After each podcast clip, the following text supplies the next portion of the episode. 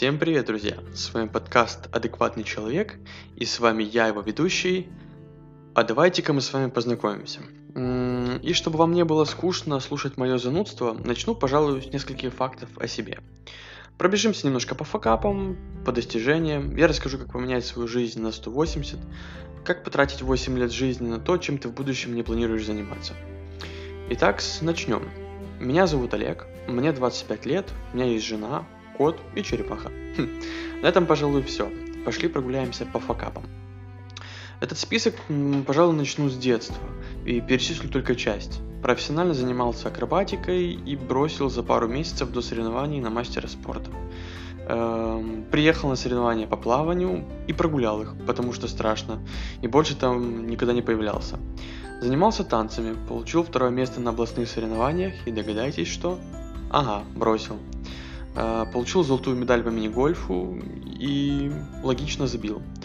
Занялся баскетболом, занимался почти 2 года в баскетбольной школе и продолжать я, наверное, не буду, там сами догадаетесь. Теперь пройдемся по более значимым. Отучился 7 лет на моряка, отходил более 5 лет в рейсы, стал офицером и угадайте что? Ага. Начал открывать заведение за неделю до локдауна в 2020 году, просрал сроки стройки на 2 месяца, был обворованным, судился с дизайнером, закрылся из-за карантина, кинули на бабки. Забавно, да? Чем старше, тем насыщеннее выходит ситуация, так сказать. Но на этом я бы хотел закончить, и есть еще, конечно, профтейки, но твердо для себя решил, что на глобальном уровне с меня хватит. Ну что, как вам? Бодренько?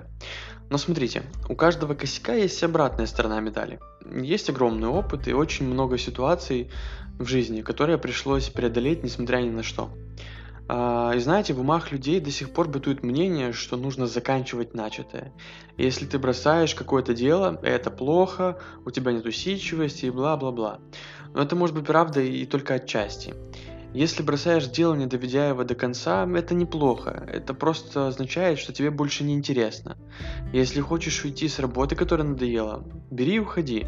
У тебя отношения, которые доставляют много дискомфорта, ты не хочешь по любым причинам это менять, или не получилось. Заканчивай их. В твоем окружении есть люди, которые тебе неприятны. Не жди, пока они сами уйдут из твоей жизни, прекрати с ними общение. Да, может это звучит грубо, но в этом вся суть. Мы живем для того, чтобы страдать или терпеть. В жизни так полно моментов, которые могут доставить дискомфорт, но в твоих силах сократить эти моменты по максимуму. Но прошу услышать меня, не стоит оправдывать свои реальные факапы вот этим. Я должен был выйти на работу, схарила не вышел, так вот к чему это все? Если рассмотреть мои факапы, то далеко не все из них это негатив. Да, безусловно, есть и глупости, но выписав их и озвучив вам, я заново переосмыслил многое.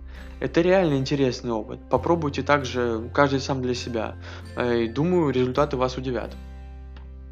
И да, я не пытаюсь сказать, что жизнь у меня сложная. Нет, у меня все более чем хорошо. Просто мне повезло к своим 25 годам получить огромный багаж опыта, и это круто. Я надеюсь, что мои истории помогут кому-то, возможно, не наступить на грабли, возможно, легче пройти какую-то жизненную ситуацию. А я вместе с рассказом, возможно, переосмыслю некоторые свои поступки еще раз и получу пользу. В общем, как ни крути, все в плюсе. Уверен, будут те, кто просто пришел, чтобы послушать и убить минут 40 своей жизни. В любом случае, welcome. Заваривайте чаек, доставайте вкусняшки, ну или наоборот, начинайте работу, а я на фоне продолжу. В общем, есть у меня в жизни то дело, которое заняло у меня в сумме почти 8 лет моей жизни. Скажем так, это немало. Как вы уже могли догадаться, я бывший моряк. Предлагаю перемотать время более чем на 20 лет назад и понять, с чего все начиналось. Так вот, в семье у меня моряк только дед. И с самого раннего детства я хотел быть таким, как он.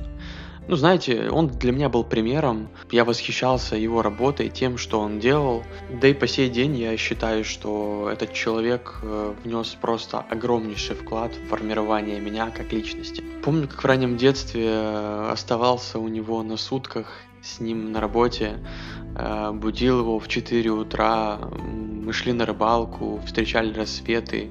Я наблюдал за его работой, и мне даже позволяли управлять лоцманским катером. Это неимоверные ощущения и воспоминания очень крутые. Мои первые познания в морском деле пошли именно оттуда, корни там. Одна из первых моих детских симпатий тоже появилась у него на работе к дочке его сотрудницы. Довольно значимую часть своего летнего отдыха я проводил именно там, в Ильичевском порту, тогда он еще так назывался, на частном закрытом пляже лоцманской станции. Я до сих пор с теплотой вспоминаю все эти моменты и благодарен за то, что они были. Но вспоминая свое детство, была и другая часть меня, тот другой мальчуган, который не стремился быть моряком. Как сейчас помню, всем рассказывал, что когда вырасту, буду конструктором-изобретателем. И это, наверное, тоже были свои подоплеки, потому что моим любимым занятием было часами собирать конструктор Лего. И не по инструкциям, а просто придумывать что-то свое, создавать просто с нуля, я это просто обожал. Становясь старше, начали прогрессировать и мои увлечения. Я с удовольствием начал собирать модели самолетов и даже пытался создавать какие-то механизмы, я научился паять. Помню, что первое я пытался это совместить двигатель от радиоуправляемого паровозика и лего и сделать вертолет. Я надеялся, что он полетит. Но, к сожалению, тогда я не знал, что такое аэродинамика. В какой-то момент я даже увлекся рисованием. Смотря на все это сейчас, я понимаю, что были реальные предпосылки на то, чтобы я стал, возможно, тем же конструктором-изобретателем или инженером каким-то, и далеко не факт, что стал бы моряком, по крайней мере, тогда предпосылок на это не было. Я понемногу рос, взрослел, и начал возникать вопрос не только у меня, а у родителей, кем я хочу быть. Я не могу сказать, что к сожалению, но как факт, как данность, мне прививалось с детства, что нужна хорошая профессия, мужчина должен хорошо зарабатывать, содержать семью, мужчина это кормилец, скажем так, довольно стандартная манера, которая прививалась, мне кажется, большинству мальчиков и моего возраста, и раньше, да и по сей день. Также помню установку, правда, не помню, откуда она у меня взялась, что творчеством себе на жизнь не заработаешь, поэтому, опять же, нужна хорошая профессия, которая тебя прокормит. Вокруг меня было достаточно много неудачных примеров выбранных профессий, направлений жизни, неудачных судеб, и на фоне с этим всем я видел высокий доход твоего деда, плюс обеспеченность, плюс, как говорится, тот настоящий мужчина, который содержит семью, обеспечивает. И пазлик потихоньку начал складываться. К 9 классу я был твердо убежден в том, что я стану моряком, я буду как дед. К тому моменту я уже был также твердо убежден, быть моряком – это чуть ли не единственная возможность легально зарабатывать нормальные деньги. И настает тот самый момент, конец 9 класса, экзамены, выпуск и поступление. Честно, на тот момент даже не рассматривал вообще возможность поступать куда-либо в другое русло, нежели как в морской колледж. Я сдал экзамены, успешно поступил, но, как оказывается, что поступил я не своими силами, все-таки мне помогали. И честно, я никого не удивлю, рассказав о том, в МКТФ раньше, да и сейчас, поступить просто так было нельзя. Наглядным примером для этого был парень, который поступал вместе со мной, сидел рядом со мной за партой и уже 3-й раз туда пытался поступить, но без денег. И, как сейчас помню, он списал у меня полностью подчистую диктант по украинскому. Что вы думаете? У меня нормальная оценка, а у него кол. И он, первый курс, учеба, у меня появляется первая девушка зимой. Там тоже мысли уже идут не в ту сторону на самом деле. В плане просто, как у обычного любого подростка, идет пубертатный период. И мальчики думают не об учебе, а о девочках. Справедливости ради могу сказать, что с учебой у меня было все прекрасно. И, в принципе, за все 7 лет учебы у меня с ней проблем не было. По окончании 1 курса нужно было идти на практику. И вариант был такой: либо со всеми идти в Одесский порт куда-нибудь на прогулочные катера, отбивать ржавчину, красить и заниматься ерундой, либо же что-то поинтереснее. Ну, естественно, так как дед у меня работал в Ильичевском порту, мне нашли работу там. И это была, скажем так, полноценная практика, работа на новом буксире, на тот момент 2009 года выпуска, современный, мощный, с азиподами, то есть все по красоте, все круто, и меня там реально учили. То есть, несмотря на то, что экипаж был русскоязычный, то есть ничего суперсовременного, все выходцы с советским образованием, но зная, кто я, меня именно учили. Даже в какой-то момент, помню, позволили попробовать управлять буксиром, хотя у меня, по сути, ни опыта, ни документов для этого не было. Но так и так, никому ничего не говорил. После второго курса ситуация сложилась аналогичная. Я также попал на буксир в Ильичевский порт. Тоже прекрасно себе поработал. Знаете, вот это вот именно подкупало, потому что, будучи студентом, я занимался нормальной практикой и не занимался какой-то ерундой. И, соответственно, мысли о том, что мне это может не понравиться, не было, потому что я туда шел по блату, ну, как сейчас уже можно понять, и мной просто конкретно занимались, то есть меня обучали. При этом, как я полагаю, что если были у меня какие-то ошибки, то ко мне относились снисходительно. Но это я сейчас понимаю, тогда же я этого не понимал, к сожалению. В перерывах между практикой продолжалась моя активная социальная жизнь, друзья, девочки, прогулки, тусовки и так далее. И задуматься над чем-то еще мне было, сами понимаете, не до этого. И вот незаметно для меня заканчивается уже третий курс обучения, и нужно уходить на первую большую практику. То есть это обязательное условие, чтобы получить рабочий диплом. Нужно было отработать 6 месяцев в заграничной практике должно было быть. Вот. Я попадаю не в очень крутую компанию, нашу украинскую компанию «Укрферри», это паромы грузопассажирские, перевозили фуры-тиры по Черному морю, Одесса, Румыния, Турция, Грузия. И вот на этом легкая, беззаботная жизнь, практика морская показала свои зубы. Реально было тяжело в какие-то моменты, то есть хреново спишь, благо с едой было все в порядке, но тяжелая работа. Работал как матрос, по сути, потому что вроде как мои кадеты, по сути, в русскоязычном экипаже мы практиканты. Более того, забавно, но жил я в каюте в середине надстройки без окон, и нас в каюте жило 3. Экипаж был довольно внушительный, 45 человек вместе с официантками, бортпроводницами, поварами и так далее. И знаете, что я вам скажу? Русскоязычный экипаж вкупе с тем, что все старой совковой закалки, огромная просто, сука, сплетница. Если кто-нибудь вам скажет, что девушки и женщины это сплетники, ни хрена подобного. Мужики, моряки, это просто ужас, ребят. Ну, такое количество сплетен и слухов, которые разводил наш боцман, я ни от кого никогда в жизни из девушек не слышал. Минутка лирического отступления. А что ж-то тяжелого было? Ну вот приведу один из ярких примеров. Просто картина маслом до сих пор перед глазами. 4 часа утра мы стоим в Батуми, и с нами в этот раз из Одессы ехал, по-моему, 2 или 3 свиновоза. Точное количество врать не буду, не помню. Но суть в том, что за 2,5 дня свиньи засрались так, что говно начало вытекать из свиновоза на палубу. Так вот, 4 часа утра, мы 3 кадета, ни хрена не выспавшиеся, тулим под дождем, в дождевиках, оттирать говно с палубы в шпигаты. Шпигаты — это, скажем так, такие отверстия, куда сливаются вода дождевая, но в этот раз сливалось говно вперемешку с водой. Шпигаты забиваются, мы их чистим. Так вот, все это заняло не 1 час, при том, что нас было 3, и, еще раз повторюсь, свиновозов было немного. Насколько я помню, говном я вонял еще несколько дней, и это смыть невозможно было. Ну так вот, вот вам пример того, что сложного было поначалу. идиотизм того, чтобы зайти на мостик, мне приходилось стучаться и спрашивать, разрешите войти.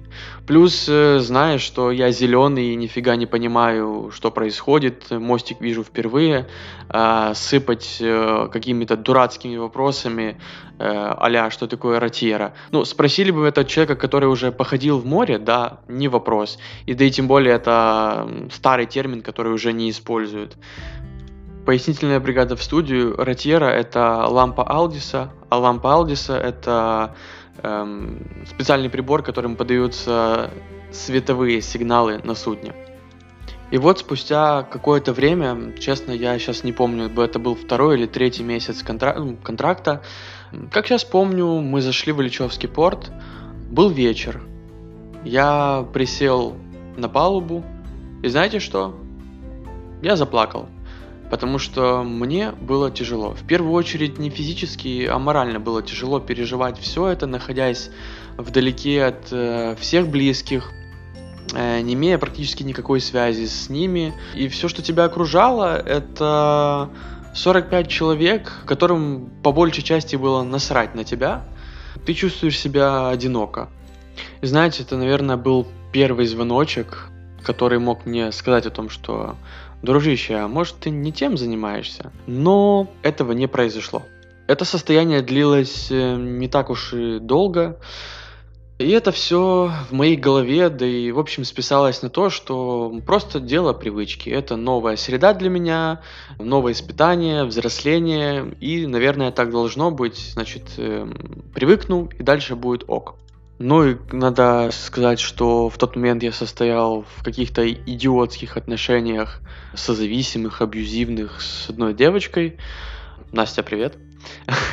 Короче, я убивался, горе, ля-ля, ну, понятное дело, подростковый возраст, когда какие-то банальные вещи воспринимаются намного больнее и сильнее, нежели они есть на самом деле. В общем, на этом я бы хотел остановиться по поводу первого рейса. Но если вам будет интересно вообще узнать, что такое русскоязычный экипаж, украинская компания, напишите в комментарии, запишу для вас бонусный выпуск. Честно, столько, сколько приколов было, идиотизма происходящего там, я в своей жизни никогда больше не видел. Реально были моменты, когда думаешь, бля, я вообще где? Я на работе или я в цирке? Ну, будем двигаться далее. Итак, после... окончание рейса. Был очень короткий четвертый курс, он длился всего пару месяцев.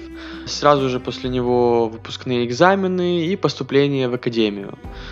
Поступление в академию удалось очень легко и в этот раз без вмешательства извне, так как желающих туда поступить не так уж и много было, как оказалось. Я даже почти не готовился к поступлению, просто пришел, написал вступительный экзамен и вуаля, я зачислен.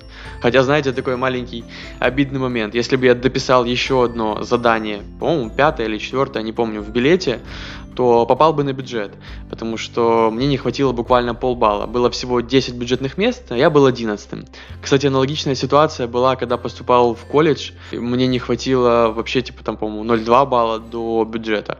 Ну, если с колледжем, допустим, идея с бюджетом можно было сразу забыть, потому что я, как позже узнал, стоимость бюджета была а-ля там 1000 или 1500 евро, надо было дополнительно башлянуть, то в академии для этого не нужно было ничего особо делать, просто написать экзамен. Вот как интересно. Первый год обучения был насыщен довольно большим количеством происходящего, когда поступил... Первые полгода довольно каких-то, ну, наверное, уж серьезных отношений, можно их так назвать, или попытка создать серьезные отношения. Начиная со второго полугодия я повстречал свою жену. Это уже отдельная ситуация, отдельная история, но пока продолжим так. В конце первого курса я задумался над тем, что, ну, пора бы уже и в рейс идти, ведь рабочий диплом у меня есть, чего просиживать зря, надо работать. Ну и, собственно, таки получилось. Я попал в норвежскую компанию под названием ОСМ. В моем подразделении офис находился в Сингапуре. И вот тут я уже узнал, что такое действительно настоящая морская жизнь. Я приехал на судно, ничего не понимая, зеленый, отработал больше 20 часов на разгрузке и погрузке. Первый месяц я работал вместе с матросами, потому что чиф, ну, посчитал, что мне будет это полезно. Но... Далее он заметил, что я стараюсь, и дальше начал работать полноценно как кадет. То есть я находился на мосту, работал с помощниками, меня обучали.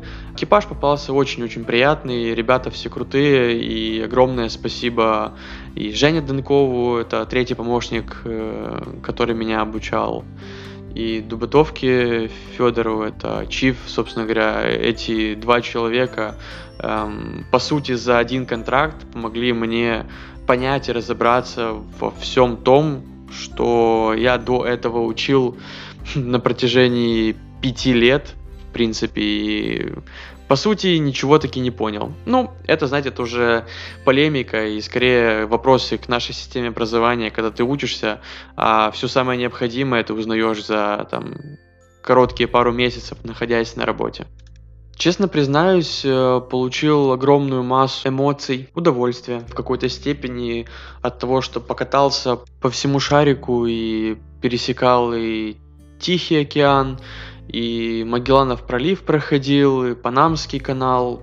Но я был бы не я, если бы в рейсе не пришла какая-нибудь жопа. Мне оставалось чуть меньше месяца до конца контракта. Был переход из Германии в Соединенные Штаты.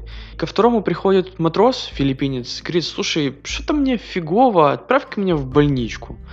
Не, ну, второй таки сделал, по приходу в Америку его отправили в больничку. И вместе с агентом этого матроса отправили в больничку, так как у него нашли открытую форму туберкулеза. Естественно, вся команда на карантине, никого не выпускают с судна на берег, власти приходят чуть ли не в химзащите. И через несколько портов мы заходили в Хьюстон. И в Хьюстоне у нас у каждого члена экипажа брали анализы. Ну, до сих пор помню, Хьюстон у нас проблемы, для меня фраза, которая не просто какая-то мемная, а в прямом смысле: Хьюстон, блядь, у нас проблемы. После Америки мы должны были идти на Мексику, на Веракрус, и мне приходят флайт-детали на замену. Я думаю: о, ну наконец-то.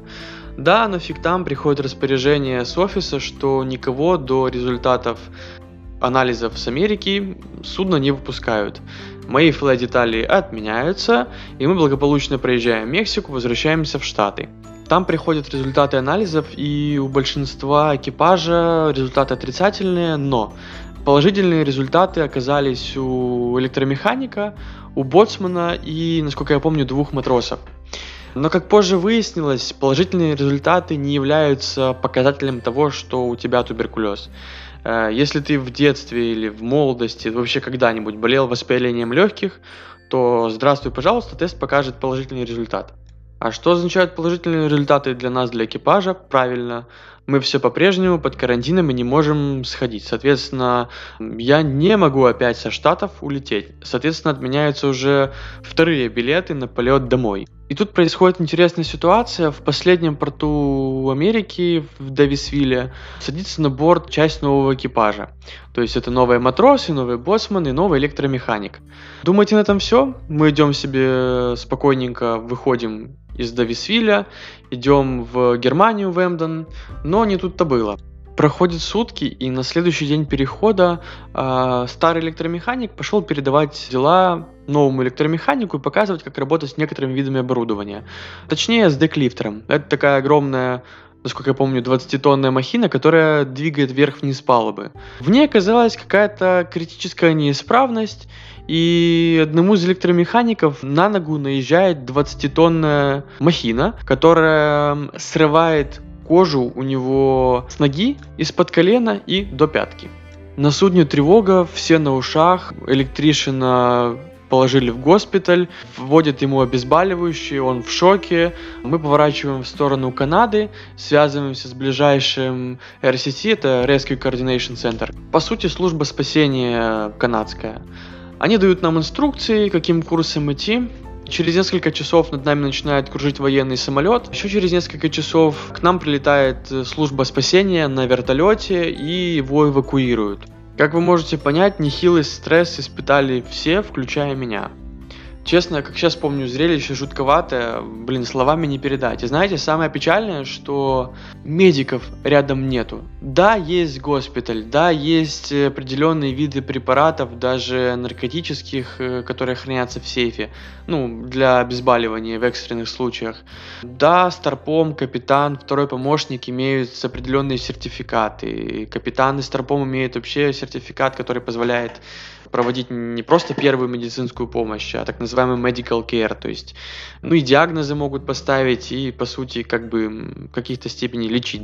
Но это ни хрена не успокаивает, когда ты находишься в открытом море, а у тебя кровью истекает человек, который, ну, в принципе, имел шансы умереть.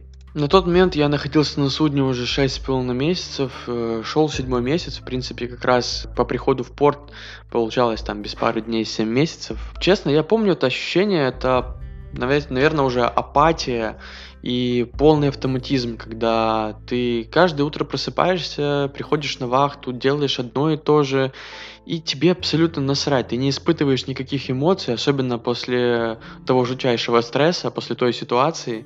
Ты просто, ну, не знаю, эмоциональный зомби, наверное, так. Хотелось бы сделать небольшой вывод из этой ситуации о риске для жизни. В море огромный риск для жизни. Причем он отовсюду, ты находишься на режимном объекте повышенного риска. Потому что, по сути, если бы не спецодежда, которая была надета на электромеханике, то, скорее всего, чувак остался бы без ноги и спокойно мог умереть. А чтобы вы понимали, то есть ничего не предвещало беды. То есть человек довольно опытный, много лет работает. Просто какая-то неисправность механизма, и за считанные секунды происходит беда, которая может лишить человека жизни. И к моему счастью, наверное, наступил в тот момент уже тот возраст, когда я начал задаваться вопросами какими-то более глубокими, что я чувствую, чего я хочу. Продолжив учиться и работать, меня не покидала время от времени мысль о том, что я занимаюсь не тем, и я не этого хочу. По возвращению с контракта я начал строить уже собственную семью, съехал от родителей. И знаете, я словился на мысли, что я не хочу быть как большинство моряков, видеть своих детей через раз, особенно когда они взрослеют. Это очень важный период в становлении ребенка и в становлении отношений его с отцом. А видеть его периодами раз в несколько месяцев и практически не принимать участие в его формировании, в его воспитании я очень не хочу. Также я начал понимать, осознавать, что отношения моряков в семье, они слегка, ну, не такие, которыми мне хотелось бы их видеть. Потому что, закончив ходить в рейсы, я осознал, что мне отношения с женой выстраивать нужно с самого начала. По сути, мы были не то чтобы чужими, но практически незнакомыми людьми, которые привыкли по 4-5 месяцев не видеть друг друга и общаться сугубо по телефону, скучать виртуально, при этом общий быт нормально отсутствовал, понимание и ощущения друг друга оказались эфемерными. И вот последней каплей стал мой последний контракт, как вы могли понять или догадаться. Все, в принципе, было нормально. Я приехал на то судно, на котором уже работал третий контракт. Все знакомо. Часть документации так и продолжилась вести, как вел ее я. То есть, в принципе, я не испытывал дискомфорта, приезжая туда. Но я приехал и попал на капитана, с которым у меня, скажем так, не сложились нормальные рабочие отношения. Я вам больше того скажу. В рейсе не получается так, чтобы у тебя были сугубо рабочие отношения и не было никаких личностных отношений с теми людьми, которыми ты по долгу службы просто пересекаешься каждый день в течение там не каких-то 15 минут, а ты, по сути, работаешь с ним на одном рабочем месте. Я не буду сейчас сдаваться в особые подробности, но человек, скажем так, не особо ценил мой труд, мою работу, и по итогу, по окончании нашей совместной работы, это 3 месяца, во-первых, я был на иголках и на успокоительных, во-вторых, по мнению даже старшего помощника, я контракт отработал очень хорошо и показал достойные результаты, в частности, при прохождении US Coast Guard, думаю, моряки меня поймут, что это крайне нелегкая проверка, крайне нелегкий портстейт-контроль. При том, что судно более 4 лет не заходило в Америку, и проверка была очень тщательная. Я не получил ни одного замечания по своему заведованию, и притом с инспекторами общался по своему заведованию абсолютно сам, без помощи капитана или стропома. Так вот, несмотря на это, я не получил промоушена и даже толком не получил характеристику. Чтобы вы понимали, это очень важная штука, без которой ты не будешь двигаться дальше по карьере. То есть для того, чтобы двигаться по карьере, тебе нужно с контракта привести промоушен, это, скажем так, документ, в котором указывается, что ты готов двигаться к следующей должности. Если к нему прилагается еще хорошая качественная характеристика, значит, на тебя обратят внимание и в ближайшее время дадут тебе возможность пройти, скажем так, очередной экзамен в компании и претендовать на следующую должность. То есть по сути, расти и получать высшую зарплату. Но вот в чем соль. Тогдашний второй помощник очень хорошо общался с капитаном, ну, если вы понимаете, о чем я говорю. Ну и, собственно, этот промоушен и характеристику получил, хотя фактически он ее получать не мог, потому что документов для продвижения в должности у него, ну, банально не было. То есть, а без документов, ну, нельзя получить промоушен и характеристику для того, чтобы претендовать на следующую должность. По сути, для меня все это означало то, что контракт я свой проработал практически впустую. Да, я заработал денег. Вы же понимаете, что зарплата третьего помощника — это не потолок, и расти нужно дальше. А если взять в глобальном смысле, то это потерянные 8 месяцев жизни. Ну, 8 месяцев жизни — это практически год. То есть для того, чтобы дальше расти, нужно пройти еще 4 месяца. И вот мы имеем полноценный год жизни, который из-за личностных отношений с человеком потеряны для роста. Возвращаясь домой с контракта, в моей голове уже крутилась мысль о том, что я не хочу возвращаться в море. Я не хочу зависеть от людей, которые могут из-за настроения просто перечеркнуть 4 месяца твоей работы, и по факту следующий год ты будешь стоять на месте, не развиваться и ничего кроме денег не получишь. И вот возвращаюсь я домой с рейса, как сейчас помню, это было 12 августа, и четко для себя понимаю, что больше в этот мир я не вернусь. И дальше начался новый этап моей жизни. И самой сложной частью его было время, когда я объявил всем своим близким родственникам о том, что я больше в море не возвращаюсь и буду строить свою жизнь и карьеру на берегу. В первую очередь я столкнулся с осуждением, непониманием, и самое обидное, что от самых близких, то есть родственники, в частности дедушка, на которого я равнялся и, в принципе, стал моряком, по сути, наверное, из-за того, что хотел быть как он, на какое-то время от меня отвернулся, то есть он даже не хотел со мной разговаривать. К моему удивлению, эту новость очень спокойно воспринял мой отец. Это был один из первых родственников, который, ну, если не яро поддержал меня, то хотя бы не осуждал за то, что я сделал свой выбор. Сейчас, вспоминая те моменты, ох, я отхватил, конечно, хейта со всех сторон. И знаете, самое забавное, что самый лютый и жесткий хейт я отхватывал именно от тех, кто всю жизнь меня поддерживал и был, как говорится, на моей стороне. Но хочу выразить огромную благодарность моей жене, в принципе, маме и отцу за то, что в какой-то части смирились и все-таки поддержали меня и позволили мне начать идти своей дорогой и строить свой бизнес и начинать все с чистого листа. Конечно, потом подтянулся и дед, и тоже начал помогать, смирился с тем, чем я хочу заниматься, и даже начал меня поддерживать. Но я более чем уверен, что если бы не моя настойчивость и желание поменять свою жизнь, начать все с чистого листа, поддержки я мог бы не увидеть. Сделаю все же небольшое отступление и подытожу для тех, кто, возможно, не понял, что же я такого ужасного нашел для себя в море, что мне так дико не понравилось. Далее я выскажу свое субъективное мнение, возможно, кто-то будет с ним согласен, возможно, кто-то нет. Итак, первое. Море — это не про деньги.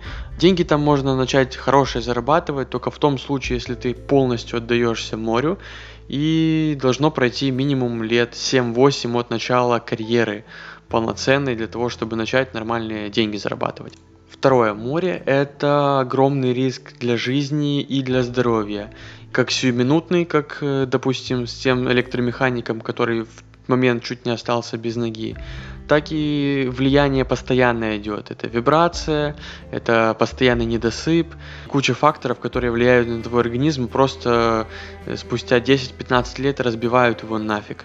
Третье – это семья. Я не хочу пропустить взросление моего ребенка, хочу участвовать полноценно в его воспитании, быть рядом с женой и жить полноценной жизнью, а не находиться в ней раз в несколько месяцев, приходить и пытаться подстроиться под то, как взрослеет он, как меняется она и вообще как жизнь проходит мимо меня.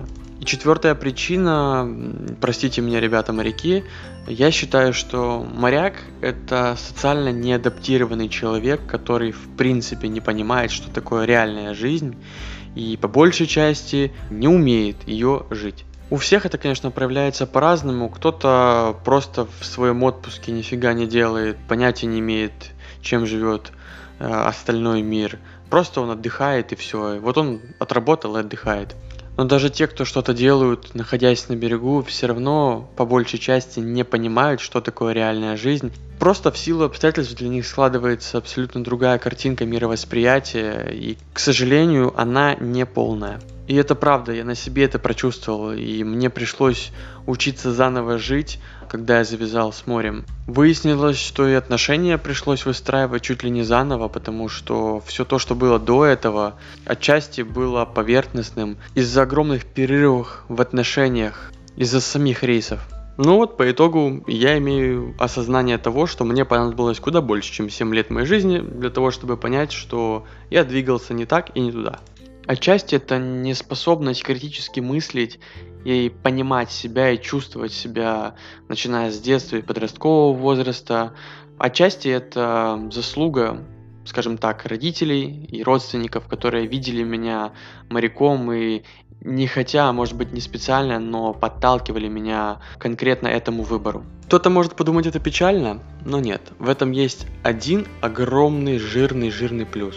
И этот плюс называется опыт. И именно после того, что я смог проанализировать себя и свою жизнь, я хочу поделиться всем этим с вами. И как я говорил ранее, возможно, это поможет кому-то избежать получения граблями по лбу. Как пелось в песне у Нойза, я все исправлю, починю и налажу.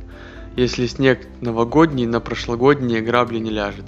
Для всех тех, кто все-таки задумывается о том, чтобы поменять свою жизнь, либо хочет и не решается, скажу так. Чем раньше, тем лучше.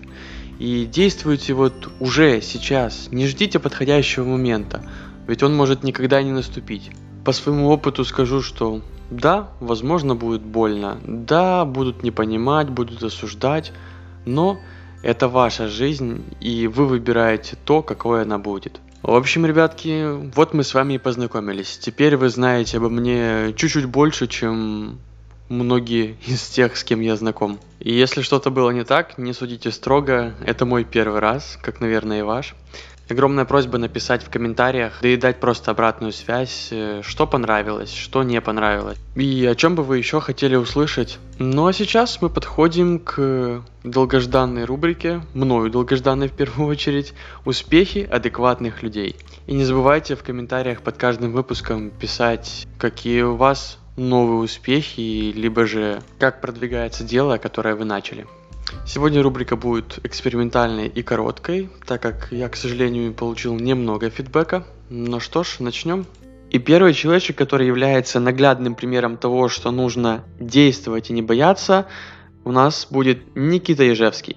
Никита рассказывает, что год назад понял, что все его планы на карьеру пошли по одному известному сценарию. В течение месяца он переобулся в другую отрасль, от которой не то что был далек, но и не был в восторге, от слова вообще. И в течение полугода добился неплохих успехов и даже получил повышение. В целом вышло по принципу, как он говорит, не было бы счастья, да несчастье помогло. Сейчас пытается определиться, в каком направлении хочет двигаться дальше. От себя уточню и добавлю. Никита работал в сфере гостинично-ресторанного бизнеса за границей. И во время локдауна в 2020 году, из всем известного карантина, гостиничная ресторанная сфера просто умерла. Вот. Соответственно, и перебрался Никита в банковский сектор. Собственно, в тот сектор, в котором он, как и говорил, ничего не понимал. Но это является наглядным примером того, что если человек захочет что-то поменять в своей жизни, он это поменяет. Никита красавчик. А вторым человечком в нашей сегодняшней рубрике будет Вика. Вика 7 лет назад отказалась от поступления в модельное агентство и выбрала английский язык, так как хотела быть переводчиком. Но в итоге что мы имеем? Вика переводчиком не стала, прошла огонь, медные трубы, куча нервов, психолога и поняла, что в 24 года пора становиться моделью. Ну и, собственно говоря, вот пошла в модельное агентство, в августе его закончила благополучно и сейчас ждет результатов о зачислении в материнское агентство. Браво, так держать! А на сегодня это, пожалуй, все. Не хочу супер сильно растягивать хронометраж выпуска, поэтому с вами был подкаст «Адекватный человек» и с вами его ведущий я, Олег. Спасибо, до новых встреч!